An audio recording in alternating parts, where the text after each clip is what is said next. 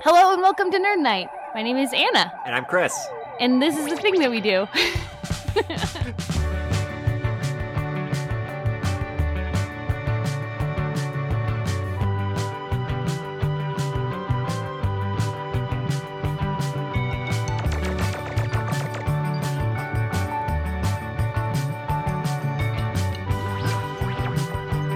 Hiya, buddies. this is Nerd Night Reno, a sometimes in person, sometimes in your ears talk series, allowing people a platform to give TED style talks on whatever they're nerdy about. If you're interested in giving a talk, you can reach out. Chris, how can you reach out? You can find us on Facebook, Instagram, or on nerdnightreno.com. And I will say, Chris designed this website, and it's just drop dead gorgeous. So, uh, you Aw, know, like give us some clicks and like or you know what do you want on the internet Money or something. I don't know. On the show today, we have Valentina Alaasam. Uh, she's a PhD candidate at the University of Nevada, Reno in the Ecology, Evolution, and Conservation Biology program. She's going to be talking about her research, which looks at artificial light at night. hi val welcome to our nerd night podcast Thanks for having me. I'm so stoked. Aw, we're stoked to have you What made you interested in studying ALAN? ALAN, it's the acronym we use for artificial light at night. As a kid, I wasn't a nerd about this at all, or even like ecology. But I guess when I escaped suburbia after high school, I started going outside and like thinking about nature more. And I got really concerned with pollution and like all the ways humans are trashing our environment. I didn't really start thinking about light as a pollution until I got to grad school. And I think what hooked me was like, it kind of also starts this conversation about communication, which I'm super interested in, like how animals communicate with each other and like how they use cues in their environment to communicate with their environment and know things. And then also like side note, I guess I've also always been afraid of the dark. Like I actually sleep with a nightlight. I have have slept with a nightlight most of my life until until I started studying this, or with the lights just fully on because I'm lazy and I don't mind.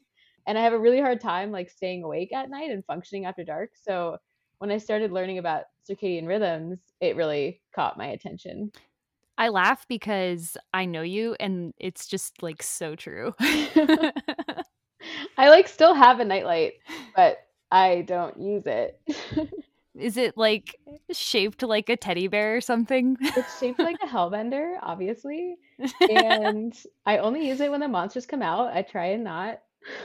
Okay, so I know outside of your own research, you're also an advocate for diversity in STEM, science, engineering, technology. Wait, what's the T? Is it technology in math?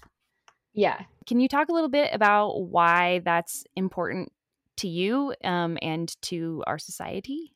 Yeah, for a lot of folks, being in a marginalized group or minority in a white male dominated field isn't as straightforward of an experience as it sounds like when we talk about it. Like talking about the importance of quote unquote seeing yourself or like feeling included. And like my childhood self never had like a moment in my head where I was literally saying to myself, oh, there's no brown ladies doing that, so I must not be invited. But I mean, those feelings of not being good enough or not belonging, those ideas of like what society expects of you really get ingrained nonetheless in kind of a subtle way over time. And so it's become, as an adult, a real passion of mine to like just encourage like being transparent about all the ways that we're diverse and unique and work to dissolve that notion that there's a typical picture of a scientist or an academic or dissolve the notion that anyone needs to fit into any box at all to live their life and do what they want to do, you know? Um, and it's always just a drop in the water, but uh, I think it's important to just like be a role model, you know, at the very least. And then also just, you know, tear down the patriarchy and change the system and all that. But Right? but that's a whole separate nerd night. Let's get into your nerd night.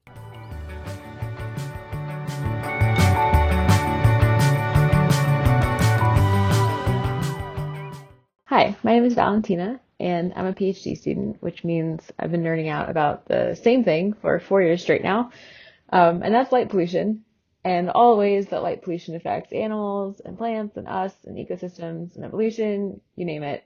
I could literally go on forever. So for the next 10 minutes, I'm going to take you all down this rabbit hole with me. And yeah, to start, you have to understand that the Earth is really, really old.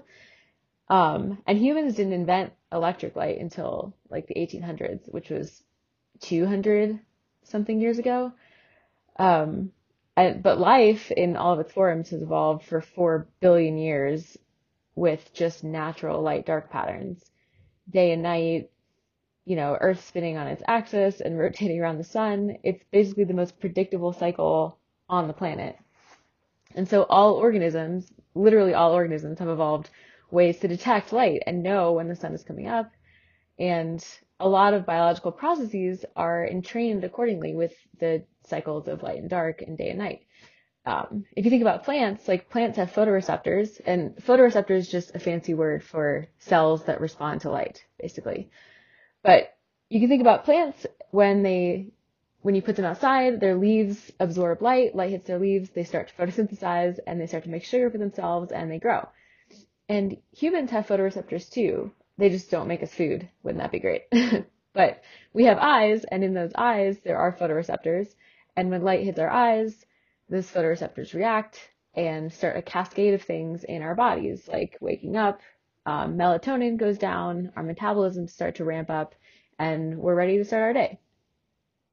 And so all living things from humans to insects, bacteria, deep sea creatures you might think have never seen the sun before, all have a way of responding to light cues in the environment.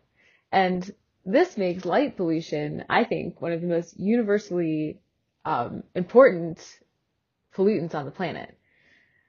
And so when I first started thinking about this, it was kind of simple. Like, when I'm working late at night in the office with all the lights on and I have no idea what time it is, I can stay up pretty late. But when I'm out camping in the fall and the sun goes down at 5, I'm exhausted and I'm ready for bed by 6:30 p.m. And like I said, this is because when the light goes down, melatonin increases and our bodies literally start to wind down with the sun. And artificial light stimulates, artificially stimulates the photoreceptors in my eyes makes my body and my brain think it's still daytime. So it artificially keeps processes running in my body that are supposed to be turning off and prevents other processes that are supposed to be turning on um, when I go to sleep. And sleep is really important for a lot of things immune function, cardiovascular system, hormone cycles, basic cell functions. And so research uh, several decades ago now started showing that night shift workers who are awake all throughout the night are at higher risk for things like heart disease, metabolic disorders, depression, cancer. And it's not just because people are up late at night eating 7-Eleven pizzas and making poor life choices at 3 in the morning. It's because literally the photons in light are hitting our eyes and triggering these reactions in our bodies. And so one solution that people have come up with is changing the color of outdoor lights. So recently, just in the past few years, like what used to be a lot of the lights outdoors used to be high pressure sodium lights, which are those kind of yellower, old fashioned lights like the cartoon light bulb that you're used to seeing. Um, but LEDs have now kind of taken over because they're energy efficient and a lot cheaper and they last forever. But LEDs are more of this white light color, like full spectrum light, full rainbow in there. Um, and it's better for us like visually to see, but the problem is these are actually really, really similar to sunlight itself compared to those yellower lights that were not so similar as far as like the wavelengths and the colors in that light. And so they're extra stimulating to our photoreceptors, which again have evolved to respond to the sun. And so if we go back to using yellower, softer hues of light, this reduces how stimulating it is and can reduce a lot of the health effects that we're seeing in humans. And that's pretty easy too because LEDs, they come in white, but you can also, if you go to Home Depot, you'll see like they come in all different hues. And so you can just buy warmer color temperatures, these like yellower forms of lights and, and essentially solve a lot of problems. But the thing is, it's not actually that simple. And so this is where it gets, if you don't think I'm a nerd yet, this is where it, it starts to get really nerdy. We're going to take a quick commercial break and be back with more Nerd Night Reno. We're supported by Archive Wine Plus Beer. Whether you're looking to pair a drink with dinner or your next binge through the Witcher series, Archive Wine has you covered with a thoughtful collection of wine and craft beers from family owned wineries and independent breweries from around the world. So toss a coin to Archive Wine Plus Beer today, located in West Street Market at 148 West Street. And we're back. So, Val, just before we went to break, we were at the point of your talk where you were discussing LED lights. And I was interested in the history of this. If white lights are so bad, why did they become the standard? Yeah, good question. Actually, it's funny because before the idea that white light is bad became popularized, it was actually advertised as a strategy like to increase focus. Like businesses and offices would use bright white leds because it actually increases productivity of their employees and like keeps their employees awake. Um, and if you buy if you buy lights at like a hardware store you can see they actually market different colors. Like the softer yellower hues are quote unquote relaxing colors compared to like the cooler ones. So you can buy like relaxing colors for like your lounge at home, you know? So it's not actually new information. It's just that once we realized that it was having these health effects, or light was having these health effects, then like I think we started to change the way we think about it. And um, I think it originally became the standard because, like I said, our photoreceptors are like maximally sensitive to it. So it does actually result in us having the best vision if you want to put lights out on a street or a road and like have people see the best then it makes sense to use this light that looks like the sun. And so you can basically see if it's bright enough with a bright white LED that mimics the sun, you can basically just see as just like it was daylight out. But now that we know there's a cost and that like, you know, causing a lot of health effects for humans and also animals, then it's really not hard to just switch back to the yellower hues. Like we lived for a while with them. We lived for a while without light, but we lived for a while with like the high pressure sodium lights that are yellower and could see fine. So I think it's more that people just have gotten used to having really high visibility and like and they feel less comfortable now when you change them back. But changing them back to a yellower or even just like a dimmer intensity, there's not actually any research that says that would like make the world less safe for us. Hopefully people will start realizing that there are extreme consequences and like we can just start dimming the lights, you know. And your eyes adjust, right? They do. And like that's Dude, yeah. I mean, that's what I've been thinking about. It was like people love these bright lights, but actually I feel like what like when I am hiking with a headlamp, for example, like I can see my feet, but I'm so unaware of my surroundings. I'm like I can't see anything if I like look to my left and right.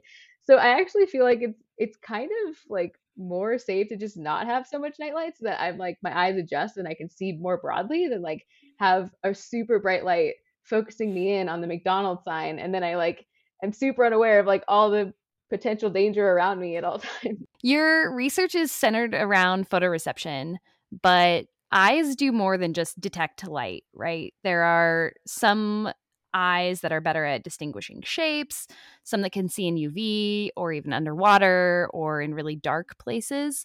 Um, can we just like take a minute to appreciate that and geek out on some of our favorite visual systems? oh my god, please. That's why I'm here. well, okay. I'm I mean, I'm not actually I don't know. There's so many different visual systems out there. And there so there's people doing really cool stuff where they actually model like what a what a bird sees using what we know about their photoreception and like put that picture out there. And so you could probably Google this, but like there's pictures of blackbirds that just turn into these like sparkling rainbow fluff balls and they're so cute when you when you see what they look like through the bird's eyes right? Through the uv reflectance. Um and like chris this one's for you. There's like this blue bottle butterfly that has 15 different kinds of photoreceptors which i think is the record for insects. And it's and then in that case like it's not just seeing like outside of the visual spectrum like roy g. Biv into uv but it's like seeing in between the colors, right? Because they have like the blue photoreceptor, then like the blue green, and then like the blue green green. And it's like you're seeing all this stuff in between. So like I have no clue what that would be like. And so you can make models and kind of try and describe like what they might see based on what their photoreceptors are sensitive to. In reality, there's no way of us ever knowing like what that butterfly sees. It's, it's just impossible. And no matter how much I study it and learn about it, it's like a totally losing game to think that we ever know what we know is ever like the whole truth about it um, or even comes close to what the a butterfly is experiencing or like in the context of my research like there's no way of us really ever knowing what light pollution might be doing to other organisms. And this is like it's kind of a theme that i think i think about a lot in my life in different contexts. And it also just goes back to like why i'm interested in like these diversity issues too is just like it's kind of how it's the same way empathy works, right? Like we we do our best to understand each other, um, but in the end, we never have like 100% of the picture of what other people are seeing and feeling, and other what other people are experiencing is unique and specific to them. And so instead of trying to like make assumptions based on the limited evidence that we have, we just like have to be kind and open to every person and experience. So, um, back to your talk, um, I have heard you talk about this a number of times, and it always fascinates me. But the fact that reptiles and birds can passively perceive light or like detect light through their skulls, crazy, crazy. number one. Do we have any idea why that evolved? Like, which came first, like the head eyes or the head eyes? the head eyes. oh, okay. Next question. No, I for birds. So yeah, it's it's really something I talk about a lot because I think it's super cool too. But and for birds, it's it's actually through the skull because bone their bones, bird bones, are holy, like kind of like styrofoam or bubble wrap. Hollow. Yeah, they're hollow, but I like to say holy because they're not just like a big tube. You know, it's it's kind of like bubble wrap or something, but hmm. Um, all these little air pockets that help them be lightweight and fly. And so they actually, the light can just go straight through the skull and hit these photoreceptors that are sitting on top of the brain. Um, and then for lizards and other animals, sometimes um, it, it's more of a proper what's called parietal eye, where it's you can actually see like a, a little spot on the top of their heads um, on the skin.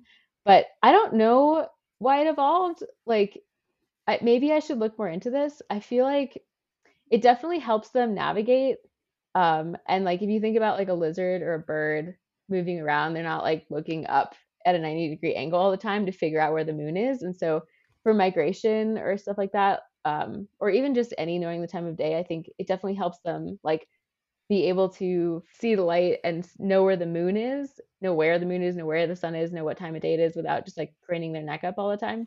And I feel like the most likely answer is that it evolved and there's just not a lot of downside to it. Like if you can have an extra eye on your head, like why not?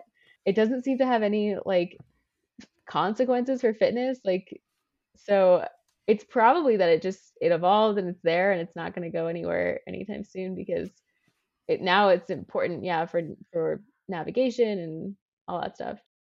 All right, well why don't we get into the second half of your talk and we'll have some more questions for you at the end.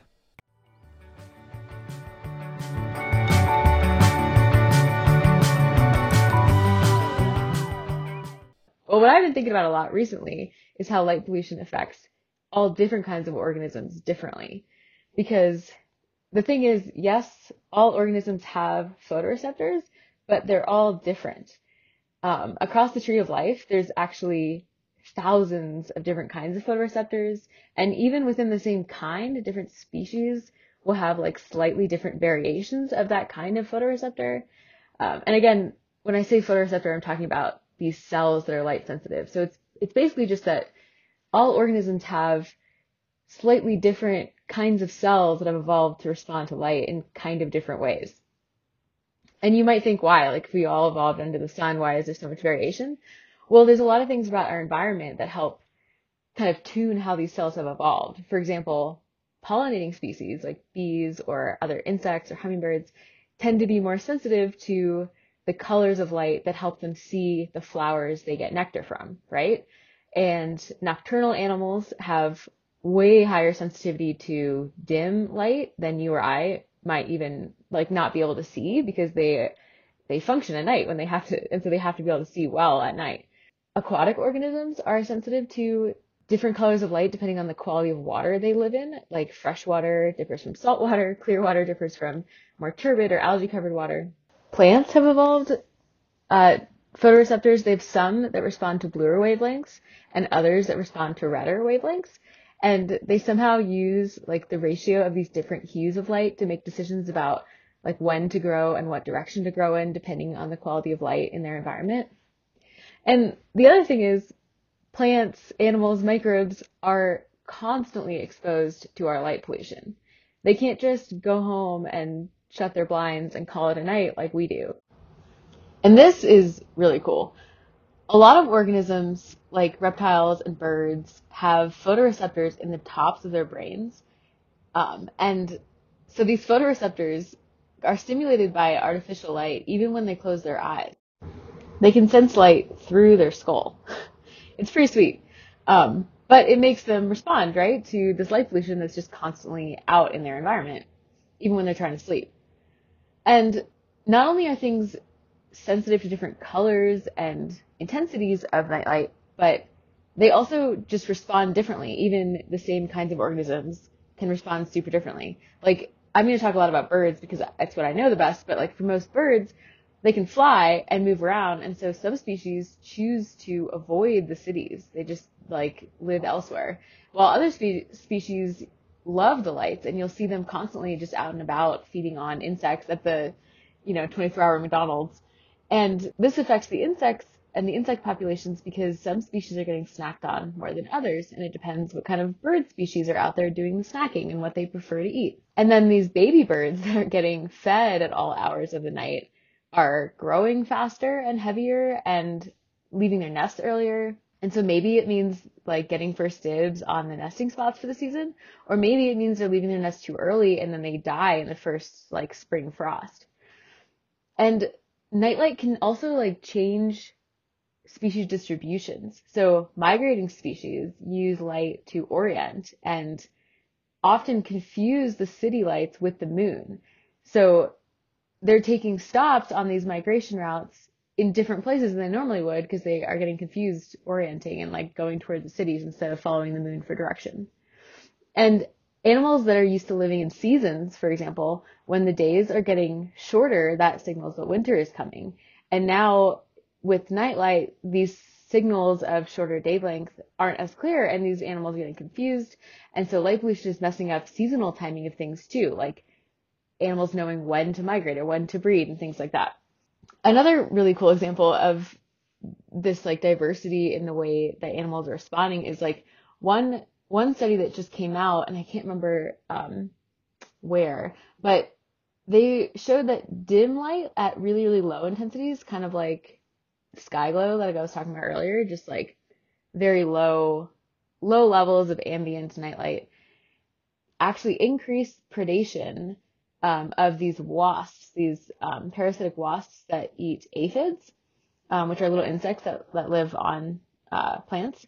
And at dim levels, predation was increased because the predators could see better, I think, and could just like eat a lot more and were better at hunting. But then at brighter levels, the predators actually avoided. And so in this specific system, like because the response depended on the intensity of the nightlight, the same two organisms living around the same exact nightlight could have a different response depending on whether they're like, you know, one foot away from the light or 10 feet away from the light or 20 feet away from the light, which is just like so interesting because it just shows that like no matter how much we think we understand how organisms are like seeing light and responding, it's just so dynamic. Like there's so many different things that can affect the way animals are responding to light pollution. And so I feel like the more we're learning about light pollution and the more animals we study, the more plants we study, the more systems in general, the more places we go,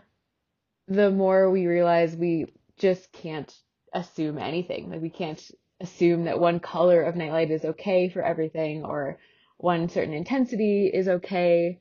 Look, there's no one stop shop pill for solving this problem and we do need lights. Like we need lights to you know drive and fly and do all the human things that humans like to do at night. And so the answer isn't going to be simple but i think it's cool the more i think about this the more it becomes clear that like anything we can do to just reduce light pollution in general like you know turn off your backlight your you know backyard lights when you're not home and like have street lights that are really directed towards the street and not just like diffusing out into the environment in other places are all just like little things we can do you know just turn off the lights. And i think unlike a lot of environmental toxins and, and other forms of pollution light is kind of a simple one to fix. Like you just have to flip the switch and you just turn off the lights and then it's immediately just gone from that environment and the ecosystem can recover.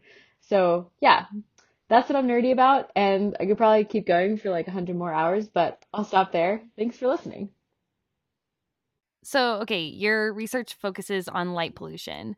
And when I usually think about pollution, I think about chemicals like smog clouds or, you know, more smog clouds. Mm-hmm. Oil spills. um yeah, right?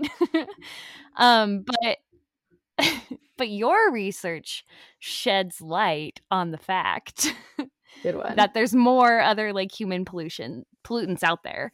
Mhm. Um and so what are some of these other kind of like non-conventional pollutants that are actually affecting wildlife? Um, yeah, light pollution is never really in isolation from other pollutants. So I actually think about this a lot because it's really just one part of a city full of a ton of other shit. Think actually about noise pollution a lot, which is another kind of one that people don't often think about. So, like chemicals, yes, like lead is in cities too, um, but noise pollution is actually a huge stressor. And when we go out and measure like light pollution, we also usually measure noise levels in the environment. And sometimes we find that the noise is actually stressing out wildlife way more than the light is, or in a more measurable way than the light is. Um, and that could be, yeah, because animals, like I said, have evolved to kind of respond to light cues. And so they're not really fully aware of what's going on yet. But noise is really disruptive for animal communication and like also keeps things awake, but also like changes the way they communicate with each other and it causes a ton of issues. So noise is a big one. And it was cool because actually during the pandemic, um, some colleagues of mine published a study where they noticed that like the noise traffic noise went down like for the first six months in california when everything was super locked down and people weren't driving anywhere and the birds actually changed the pitch of their singing back to normal. Like noise pollution had changed the way the birds were singing so that they could hear each other over the sound of traffic and then in that quick like few months time they just happened to be already measuring this because they were doing a study that you know was going on anyways they the pitches actually changed back or something like that. So it was it was really cool um, so animals are resilient, which is great. Oh my god, I love that. That is Yeah. so cool. Um, I think that leads really well into our next question, which I, in your talk you talk about how receptors have been something that like is different across a lot of species. Like there's been a lot of it seems evolution on that trait, or you know the genetic underpinnings of that trait. Um, and so, are there examples um, of like adaptations, either behavioral or like genetic changes to populations in response to ALAN or to noise, right, or or other stressors of cities? Yeah, there's definitely been. Um, I mean, if we're talking about light in specifically, I think the major one is shifting the time of behavior. So a lot of animals are, and so this is um, going back to circadian rhythms. Like the the timing of their circadian rhythms is shifting, so that they're they're waking up earlier to start feeding and hanging out, um, or they're staying up all night. But the thing is, we don't really know whether these responses are evidence of adaptation or if it's just flexibility. Like it could be that the changing of behavior is actually just this response that animals have already had to respond to moonlight, for example, because a lot of animals during the full moon will actually stay up later or or wake up earlier and and be active at night. And so it could be that they already had that response and now we're just seeing it kind of manifest every on a daily basis instead of only during the full moon and it's not actually changing the fitness of the animals or like having any genetic heritable change that we would call an adaptation. Nonetheless we are seeing these changes in traits like the timing of things and also we're seeing changes in like some animals will be attracted to the lights and some will be will avoid them. And so when you have the same species living all together and then suddenly you put this nightlight up and some animals are hanging out by the streetlight all the time eating all the insects and other ones are avoiding it because they hate the cars and they're afraid of it. Because you know animals have personalities. Some of them like it some of them don't. And when you have that going on now you're like splitting up this population and you're changing who mates with who you're changing what they eat. So you're having these like broad ecosystem effects and those changes will totally cause adaptations because yeah now you're having all these like-minded folks hanging out by the street lamp mating and all these you know scaredy cats hanging out in the forest mating and eating different bugs depending on like which bugs are attracted to the streetlight or not and oh i could go on forever but like you know it depends on the color because if there's like a white light versus a yellow or red light it'll change the kind of insects that are, go to those lights and it'll change the kind of birds that want to go to those insects and it'll change like just so many things. So adaptation definitely happening, but it's complicated and I have no idea how or why. I've been super interested in like uh just urban bees for so long now and so we need to Dude, collab. totally. I'm already writing the grant. Let's go. okay, perfect. Sweet. Anything else, Chris? I have one final question. Say, it, asking for a friend, somebody were in the market for a sweet new nightlight. What colors am I looking for? Oh man. Well, this is hilarious because I just wrote a whole paper about like how it doesn't actually matter. well, because because I'm at that stage now where I just think every kind of nightlight is terrible, so just don't buy it, turn it off is the answer. I mean, I think okay, if you want it, if this is for you, you should definitely buy a warmer color temperature light, something yellower with a red hue because it will actually screw up your own circadian rhythms if you have a very white bright light and definitely the birds around would prefer it. That's as far as I know. But there's so many things out there like nature is so full of life. I and it depends on the season too, right? Like Yeah. which which type of light uh they're picking up more Mhm. of. That's the thing. which like is cool. responses vary different times of years. Like light light could be way more disruptive during like breeding season than it is in other seasons. Yeah, so yeah, for your friend Chris, turn off the fucking lights. Cool, thanks. I'll, I will pass that along. Yeah, you're welcome. Yeah. Fix it with the flip of a switch. Oh man, totally. Thanks, Val. Thank it's you. so much fun to have you. Thanks for having me. Yay. All right. I love you. Uh, okay, cool. See you later, guys.